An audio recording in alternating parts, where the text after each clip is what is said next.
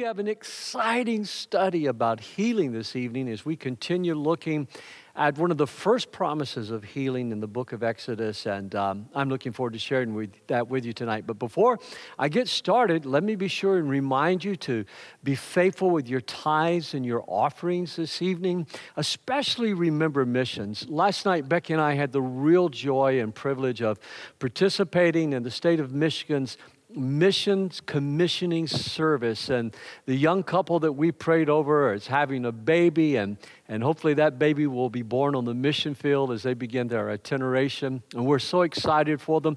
But literally, there were couples that we were praying over last night that they're going to the four corners of the world. And I am so thankful thankful for God raising these young folks up. If you didn't get to watch our daily prayer update today, go to my page, my Facebook page a little later on. Maybe it's on the Woodland page already. Uh, and, and I, you know, just take a few minutes and listen to that because we were both very excited about what took place last night and excited about the message that uh, our World Missions Director for the Assemblies of God, Greg Mundis, shared last evening. Well, I know you want to get right into the Word, so let's agree together. Let's pray tonight. Why don't you share this with your friends on Facebook right now or YouTube? Share the service and let's study the Word of God together. Heavenly Father, we love you. We thank you with all of our hearts for everything that you've done for us. We thank you for the wonderful promises of healing. And Lord, I can't think of a time when the world at large needed to know this message more than what we need to know it now. So as we go to the Word, I just ask for your help. I ask for the illumination of your Holy Spirit to help us understand and to apply this message to our hearts. For it's in Jesus' holy, holy name I pray. Amen, amen, and amen. God bless you. If you got your Bible or you're following me along on the app, let's go right now to the book of Exodus. And I want to read you the same passage that I read last week. It's great review. It's where we still want to anchor our thoughts tonight, and we may actually come back to this next week as well. Now remember, the children of Israel had been grumbling and complaining after all the miracles, almost immediately after all the miracles that God had done for them, what was in their hearts began to come out. And I found that to be true. You know, when you do life for people for a certain amount of time, you begin to see what's in their hearts. And so let's go to the word right now.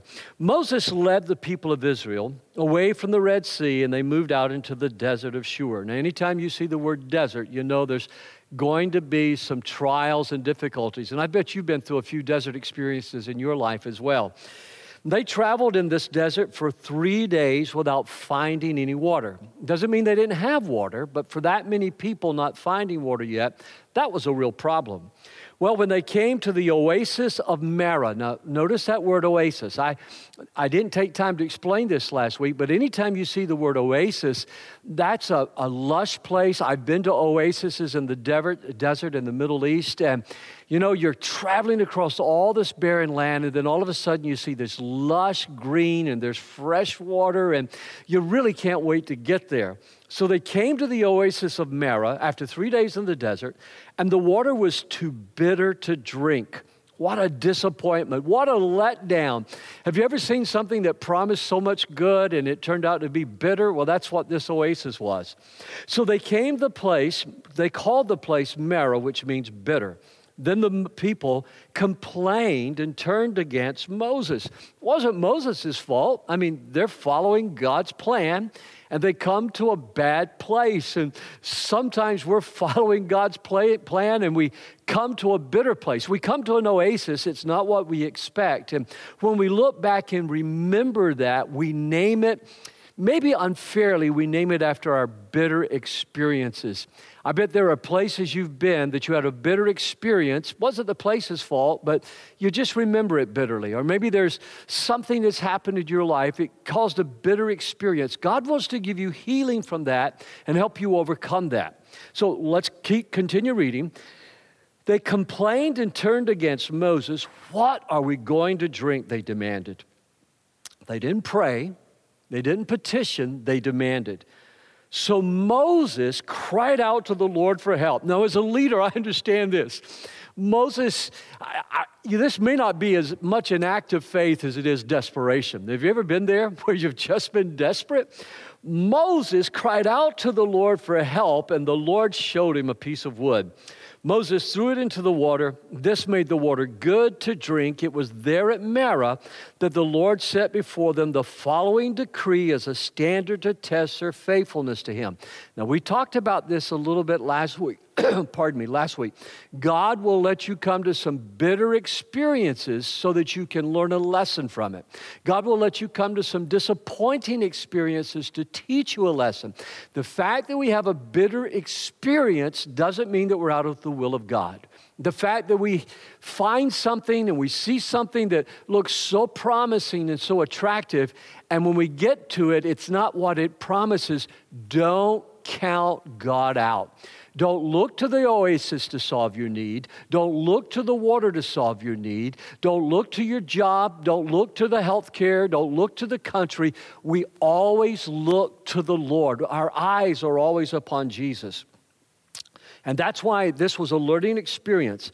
So the Lord said, If you will listen carefully to the voice of the Lord your God and do what is right in his sight, obeying his commands, keeping all of his decrees, then I will not make you suffer any of the diseases I sent on the Egyptians, for I am the Lord who heals you. First thing I want you to see tonight is healing is a covenant gift. Healing is a covenant gift. Now, those two words are very important. the word covenant is a contract. And in the Bible, it's much more than a contract. It's, it's an agreement between us and God. And God stays faithful to his covenant even when we're not faithful. And that's one of the beautiful, beautiful stories of the Bible that if we are faithless, he remains faithful. If we are unfaithful, God remains faithful. In a covenant between human beings, if one of those human beings breaks the covenant, if they break faith, then typically, legally, that covenant is, is able to be dissolved, done away with, broken. But God remains faithful to his covenant that he makes with us. But there are covenantal agreements. God says, if you will do this, I will do this. That's what we call, and we've talked about this many times at Woodland, conditional promises. If my people, which are called by my name, shall humble themselves, turn from their wicked ways, if we'll seek his face, God says he will hear from heaven. So the if and the hearing is conditional upon our humbling ourselves, turning from our wicked, wicked ways, seeking the Lord, and God says He will even heal the land. That's a conditional promise. But here in the covenant that God makes with us, God gives us a gift of healing. And as we go on, we won't get to talk about it tonight. We'll talk about that spiritual gifts of healing that take place in the New Testament. And I can't wait to get to that part of the study. But a gift is something you don't earn. A gift is something that's given to you. And all you have to do with a gift is receive it. Now, if I don't trust the motivation of the giver, I might not accept the gift. I can tell you that in my ministry, which is approaching now, you know, getting close to 50 years of ministry, I have had people offer me gifts that I've turned down because their gifts have come with conditions. Their gifts have come, they wanted this or they wanted that, or maybe they wanted a position in the church, or maybe they wanted my endorsement for something I wouldn't endorse. And so it's important to understand the motivation of the giver. Well, we know that all of God's motivations to us is good. We know that His motivation is to bless us. We know that His motivation is to give us hope. We know that His motivation is to give us a future. But we also know that God's motivation is to save and to heal His people and to bless us with peace. So in the covenant, God brings a gift to us in the covenant. It's the gift of healing. Notice in the New Testament how this is applied to us. Look at with me at Hebrews chapter 9 and verse 15. That's why Christ is the go between of the new covenant. He's the mediator of the new covenant, in other words. Now, those God calls to himself, will receive the eternal gift he promised. Do you remember when you were convicted of your sins? Do you remember that conviction you felt? You knew that you were a sinner, you knew that you needed God's grace, and as you accepted Christ's sacrifice for you at Calvary, as you sacrificed, accepted what he'd done for you, he gave you forgiveness and eternal life. Notice what it goes on to say in Hebrews. They will receive it now they will receive it now. If you're at home and you don't feel embarrassed about it, say that word now. They will receive it now that Christ has died to save them. He died to set them free from the sins that they had committed under the first covenant. What's it saying? That the sins that we've committed, God died to, Christ died to set us free from those sins, and He brings us all the benefits of the atonement. It brings us not only forgiveness of our sins, but He brings us healing from our diseases as well. And I know that brings up a lot of questions, and I hope to be able to answer some of those. So stick with me right now. If you've got a question, write it down so you don't forget it. But let's stay and just follow the logic of the word here. Secondly, what I want you to see tonight is that God's promises flow out of His love. God's promises flow out of his love for you and for me. I think that's one of the important concepts when we talk about salvation, when we talk about healing, when we talk about the second coming of the Lord. God's heart is constantly pouring out in love towards his people and towards his church, even pouring out in love for the lost people of this world. For Christ died for us while we were still his enemies. Look at these verses that I've highlighted tonight for you in your outline. I praise your name for your unfailing love and faithfulness, for your promises are backed by the honor of your name. Would you look at that? Look at how God's love is described unfailing. God's love is unfailing. I know that you've experienced from time to time some hurt in your life where someone said they loved you and then later said, I don't love you anymore. I've had people sit in my study and go, I just don't love them anymore. I've had people say, I don't love the church anymore. I don't love the Lord anymore. All kinds of things that people have said to me through the years.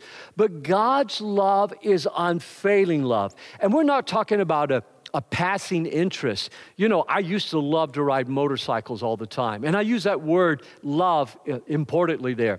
I, I could say I liked riding motorcycles. I could say I enjoyed riding motorcycles. But I actually, I loved riding motorcycles. I loved riding on trails. I loved riding on the highway. I loved learning to hill jump. I loved all of that stuff. I enjoyed it.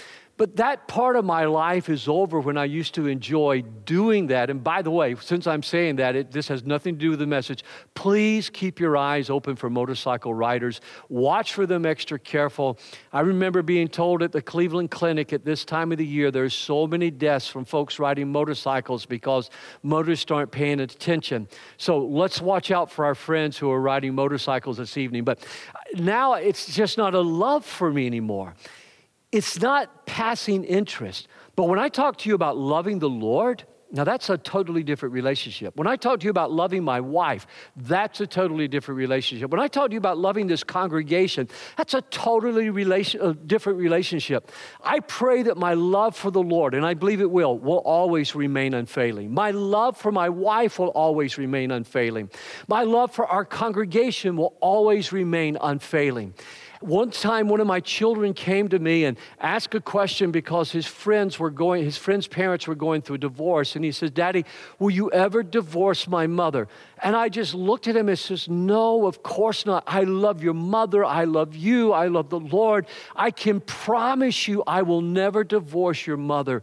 And he just clung to me and held me because of the security that that gave him. And I've watched him become a wonderful dad and a wonderful husband in his own right today. I've watched him love the church and love the ministry of the church and serve in church. And I look at that. It's not because I'm a great dad, it's not because I was a great husband. It's because God's unfailing love to me transformed my heart and, tra- pardon me, transformed my life. God's love is, also, is unfailing, but so is God's faithfulness to his promises.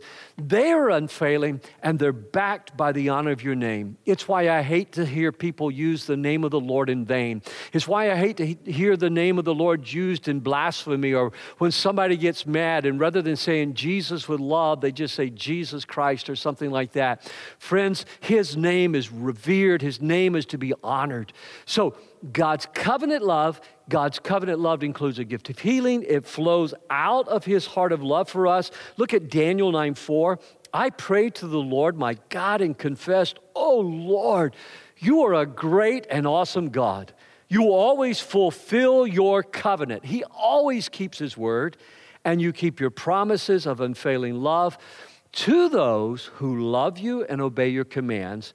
And then, if you'll look one more time at Psalms 145 and verse 13, your kingdom is an everlasting kingdom. You rule through all generations. The Lord always keeps his promises. He is gracious in all he does. And, friends, I'm going to tell you, when it comes to healing, just like it comes to salvation, God always keeps his promises and his love is unfailing. I know that's brought up another question. So write it down, hang on to it, and I hope to answer that tonight. The third thing I want to point out to you is God's covenant of love is a lifestyle of health. Now that's where the kicker comes in. God's covenant of love is a lifestyle of health. Last night, after the mission service, and all of you that know me, you know that I'm generally in the bed pretty early at night. Well, we didn't get out of church last night uh, until almost 10 o'clock. And then I was stopped in the parking lot several times with people wanting to talk to me or ask me a question or something like that. And so as we started home, neither one of us had eaten that day, and the only thing open was, you guessed it, a McDonald's. And I'm not going to lie to you, I, McDonald's that I had last night was delicious. And I enjoyed those french fries and I enjoyed that Diet Coca Cola as well. And I know that my food Nazi friends that are watching tonight or watching later, you're going to go, shame, shame, shame. But last night, my wife and I were hungry. She needed to eat, I needed a little bit of nourishment. And so I don't think that last night broke our lifestyle of health, but I remember riding down the highway, munching on that quarter pounder, thinking, oh, this is so good. And so, believe it or not, I've still not eaten yet. So, believe it or not, this evening I thought, you ought to run by and just grab another quarter pounder. That was so good last night. Well, I refuse for two reasons. One, I enjoy good health. I am thankful for God's miracle of healing. We're going to talk about miracles next week. I'm thankful for God's miracles of healing. But the fact that God promises a covenant lifestyle of health to us doesn't mean that I can practice poor health habits or poor dietary habits or lack of exercise or, or involving myself in so much that I don't keep Sabbath or I'm not resting or things of this nature. So the covenant, the covenant, if you'll read the, the Old Testament carefully, the Old Covenant was a lifestyle of health over and over, doctors and, and others who understand these matters better, better than I do talk about not only the hygiene, not only the dietary laws, but all the other laws of the Old Testament. They were all about a healthy lifestyle. Now, a healthy lifestyle is not why we serve the Lord. We serve the Lord because He saved us from our sins. But the lifestyle that God prescribes for us is a healthy one. It's not one where we obsess over our health. I mean, it's not one where we, we, we are like some folks that just, you know, they're so obsessed over their health that they're, they're consuming truckloads of vitamins. They're always at the gym. They never take care of their inner life. Maybe they neglect their family or their other responsibilities because they're trying to take care of their body. The covenant doesn't mean that we won't age and get older. The covenant also means that there won't be times when we are sick. But the covenant says that we have to practice a lifestyle of health. Look at Isaiah 38, verse 16. And I have to thank my wife for putting me on to the, to the, the, the Holman translation of the Bible here. Lord, because of these promises, people live, and in all of them is the life of my spirit as well. Now, before I read that last phrase, look at this. Because of these promises, people live. Because of God's promises, but it's also because of the covenant promises that God gives to us.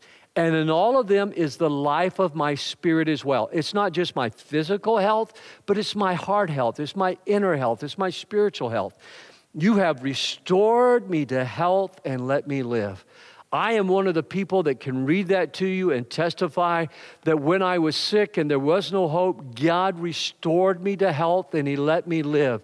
But the greatest miracle in my life is not the healing of my physical health. The greatest miracle in my life is what we looked at just a few minutes ago of how God restored my soul. He changed my life, He changed my desires when He forgave my sins. You see, fourthly, tonight, unhealthy attitudes are at the heart, are at the core, are at the center of human sickness. And that's what we have to begin to understand. It's those unhealthy attitudes that are at the heart. Let's go back, if you would, back to Exodus chapter 15. When they came to Marah, they could not drink the waters of Marah, for they were bitter. Therefore, it was named Marah. Now, stop before I go any further because this is important. I know that I'm living and walking in the will of God. I know that. I don't want to spend 10 seconds outside the will of God. I don't want to spend five seconds outside the will of God. But here's the key thing living in the will of God, when I come to a place that doesn't promise me what I had hoped, I mean, when you see an oasis, you hope for sweet water. When you see an oasis, you hope to be refreshed. When you see an oasis, you hope to be to escape the heat of the desert. But when they got to the oasis, no matter how verdant and green it was, the waters would have made them sick. It did not mean they were out of the will of God, but what was inside them, their complaining, their bitterness, their murmuring, suddenly it all came out. You see, God brings us to these places, as we said last week, and as I said at the first of the message. God brings us to these places to teach us lessons. God knew what was in their heart. Maybe Moses didn't know until this moment what was really in their heart because up until this time, you know, once they crossed the Red Sea, Moses was a hero. But three days later, he's a zero in their sight. And they're complaining. So the people grumbled at Moses, saying, What shall we drink?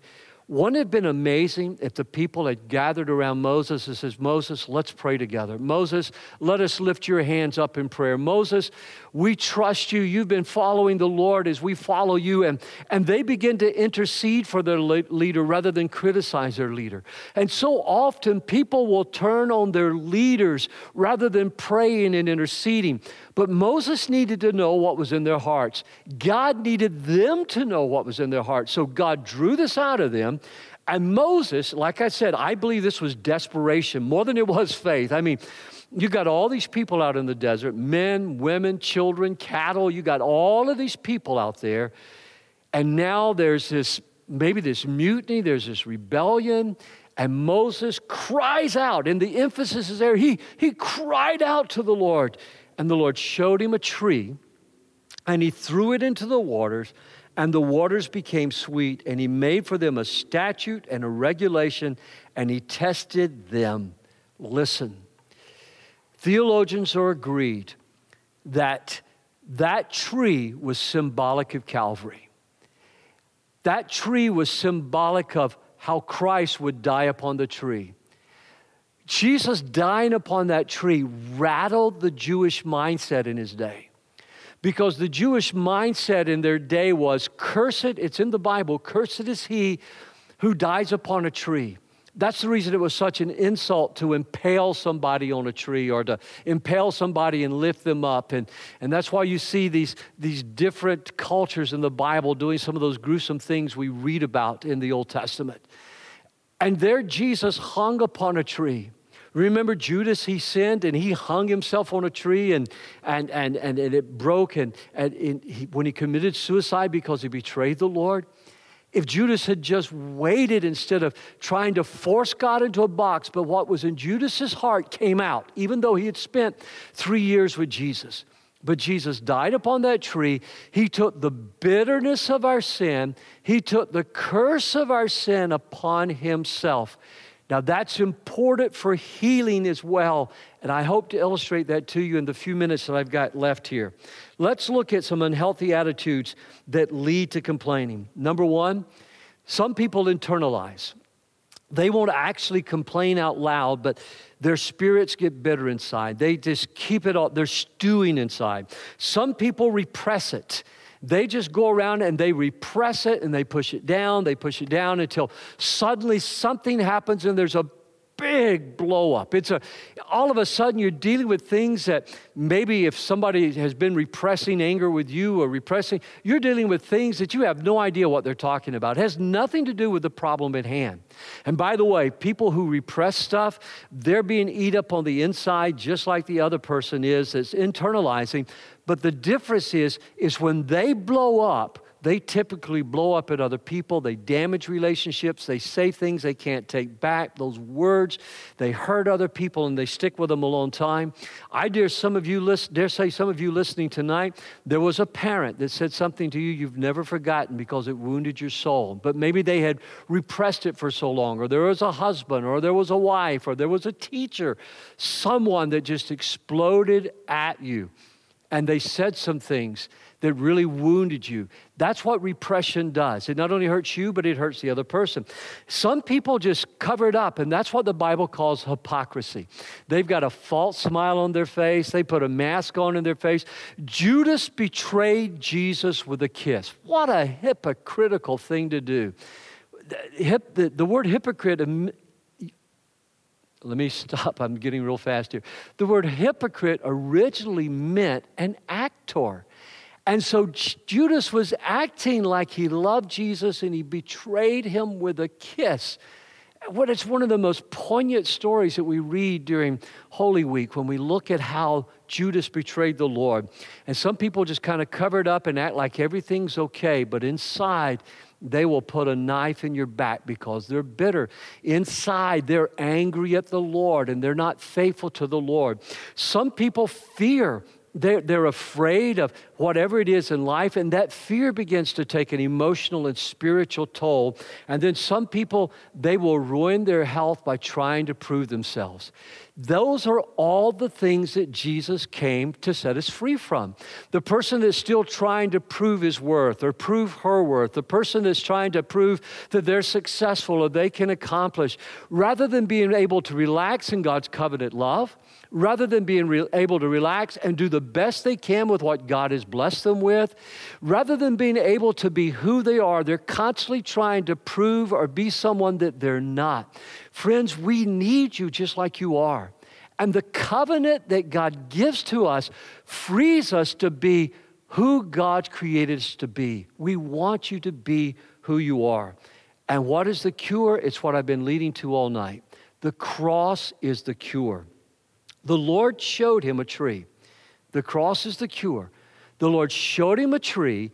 He threw it into the waters, and the waters became sweet. Now, just before you let that pass you by, you've got to think with me for a moment and hang with me. I've got just a few minutes left. But listen, this is so important. I, I, I can't emphasize this enough. I, I want this table out of the way so I can just get right here in your face and tell you in love that when Jesus was hanging upon that tree and he said those words, Eli, Eli, Lama Sabachthani, Jesus plunged into the darkness. Jesus, who left the throne room of heaven and was conceived in the womb of Mary by the word of God and brought forth in the virgin birth for those nine months in darkness and the safety and the security of the womb until he was brought forth into this world he was experiencing light. He was living in the light. He was the way, the truth, and the life. He was the light of the world. And then upon Calvary, the tree, the place where Jesus would make the bitterness of our lives sweet again, Jesus hung his head and he died and he plunged into darkness. He died upon that cross for you and for me. He experienced the darkness that sin brought upon this world. He experienced all the horror that brought sickness and brought crime and brought violence and brought evil into our world. He experienced that for us.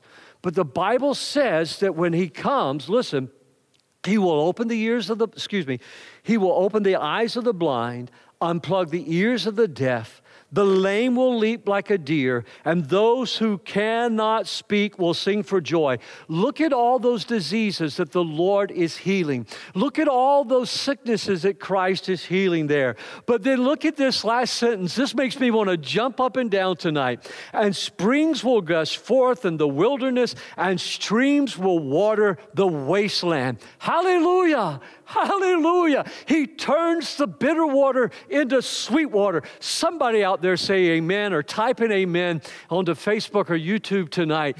He turns the bitterness into sweet water that waters the wastelands of our lives.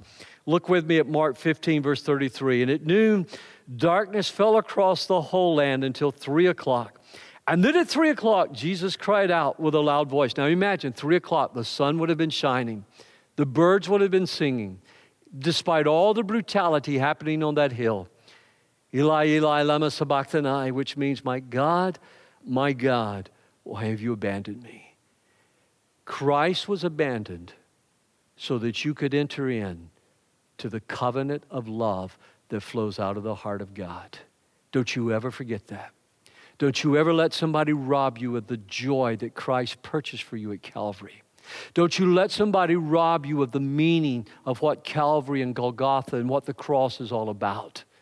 For there Jesus went into darkness because the love of God was flowing out of his heart like sweet rushing water. Because, as the angel said, he will save his people from their sin. And when you see leprosy or cancer or heart disease or COVID or violence or any of the smut that's in this world today that hell has vomited out upon this planet, Jesus came to set us free from that. And he brought with him a gift of healing, not only of our bodies, but of our souls and our relationships. And in closing tonight, there are covenant conditions and promises. We'll talk more about that next week. But covenant conditions and promises, conditions that you and I have to keep if we're going to inherit the promises. God brings us the gift, but the promises, there are some conditions like we talked about earlier in the message tonight. Let's look at the scripture and then I'm going to wrap it up. If you will listen carefully to the voice of the Lord your God, do what is right in his sight obeying his commands, keeping all of his decrees, then I will not make you suffer any of the diseases I sent upon the Egyptians, for I am the Lord who heals you. Say that with me. I am the Lord who heals you. That's one of those covenant redemptive names where God reveals who we are. I walk, you walk in the light and in the love of a God who heals. So, what is he saying in this verse? Number one, listen carefully. Read your Bible daily. Look for promises. Look for commands to obey. Look for prophecies. Look for principles. Write those down. Pray them back to the Lord. If it's a promise, then pray that promise back to the Lord. It's not that you're standing on something legal and demanding. You don't have to do that. My children never had to demand anything from me. I can't demand anything from God anyway, but I love to pray His promises. They build my faith. So listen carefully to the word of the Lord. And the more you listen to the Bible, the more convinced I am you will hear the voice of the Holy Spirit in your heart. Number two, obey God's commands. When you read a command, don't see it as something bad for you, it's good for you. Remember that lifestyle of health that the covenant brings to us. Those commands are good for us. That quarter pounder didn't hurt me last night. It was good, but it would have been a mistake for me to have broken my habit of good, healthy eating and went and got another one today. Because if I got another one today and it tasted so good, I would have been even more tempted to break it again on Friday. So it's important that we understand the power of habits. We talked about that earlier in the year on a Sunday morning. And then finally, keep his decrees. And I promise you, friends, you will begin to walk in a lifestyle of health because God has a covenant lifestyle for you. And this is a series that I'm doing on midweek services during this COVID crisis, foundational for understanding the principle, the doctrine, the biblical doctrine of divine healing. I love to preach through the Bible, But sometimes we need to take and we need to look for how God reveals those systematic doctrines in the Bible. And that's what we're going to be doing for the next couple of weeks further. So join me in prayer right now, would you? Father, thank you so much for the gifts of healing. I have, Lord, a stack of prayer requests tonight, and we'll, we'll be praying about them as a church on Saturday. But I'm asking you right now, for those that are listening, that you will bring healing to their bodies, deliverance from sickness. And if they're not practicing a healthy lifestyle, then tonight, Lord, in the name of Jesus Christ, may they begin to embrace the covenant promises and embrace a healthy lifestyle, Lord, of prayer keeping short accounts with you, short accounts with their family, Lord, being accountable, being encouraging, Lord, exercising, eating well, all those healthy things, Lord. Help us to do those things and keep you first in our life. For it's in Jesus' holy name I pray. Amen, amen, and amen. I'm so glad you joined me tonight. And the praise and worship team is gathering. They're getting ready for rehearsal, so I've got to go. But would you remember to tithe? Would you remember your offerings tonight? You can text 77977 to give to Woodland Church. You can go to woodland.church and click give. Also, Saturday here at the, at the church, would you be praying for our ladies? There's a huge ladies event happening right outside in the parking lot this, this coming Saturday. I'm so excited about that. Watch for our daily prayer updates on my Facebook page. Also, join us for the Saturday night prayer service and be with us at 10 or 11:30 on Sunday morning. Someone today asked me, I said, Pastor, are we having services on Sunday? And I said, absolutely, we've been having them. So come at 10 or 11.30. The 11.30, there's a lot more room in the 11.30 service. So if you're worried about being around people, you know, you might want to come to the 11:30 service and join us. And there's so much more I want to tell you about, but I need to go. God bless you. The Lord bless you, keep you, make his face to shine upon you, give you a wonderful night's rest and help you to practice a covenant lifestyle of health. Good night.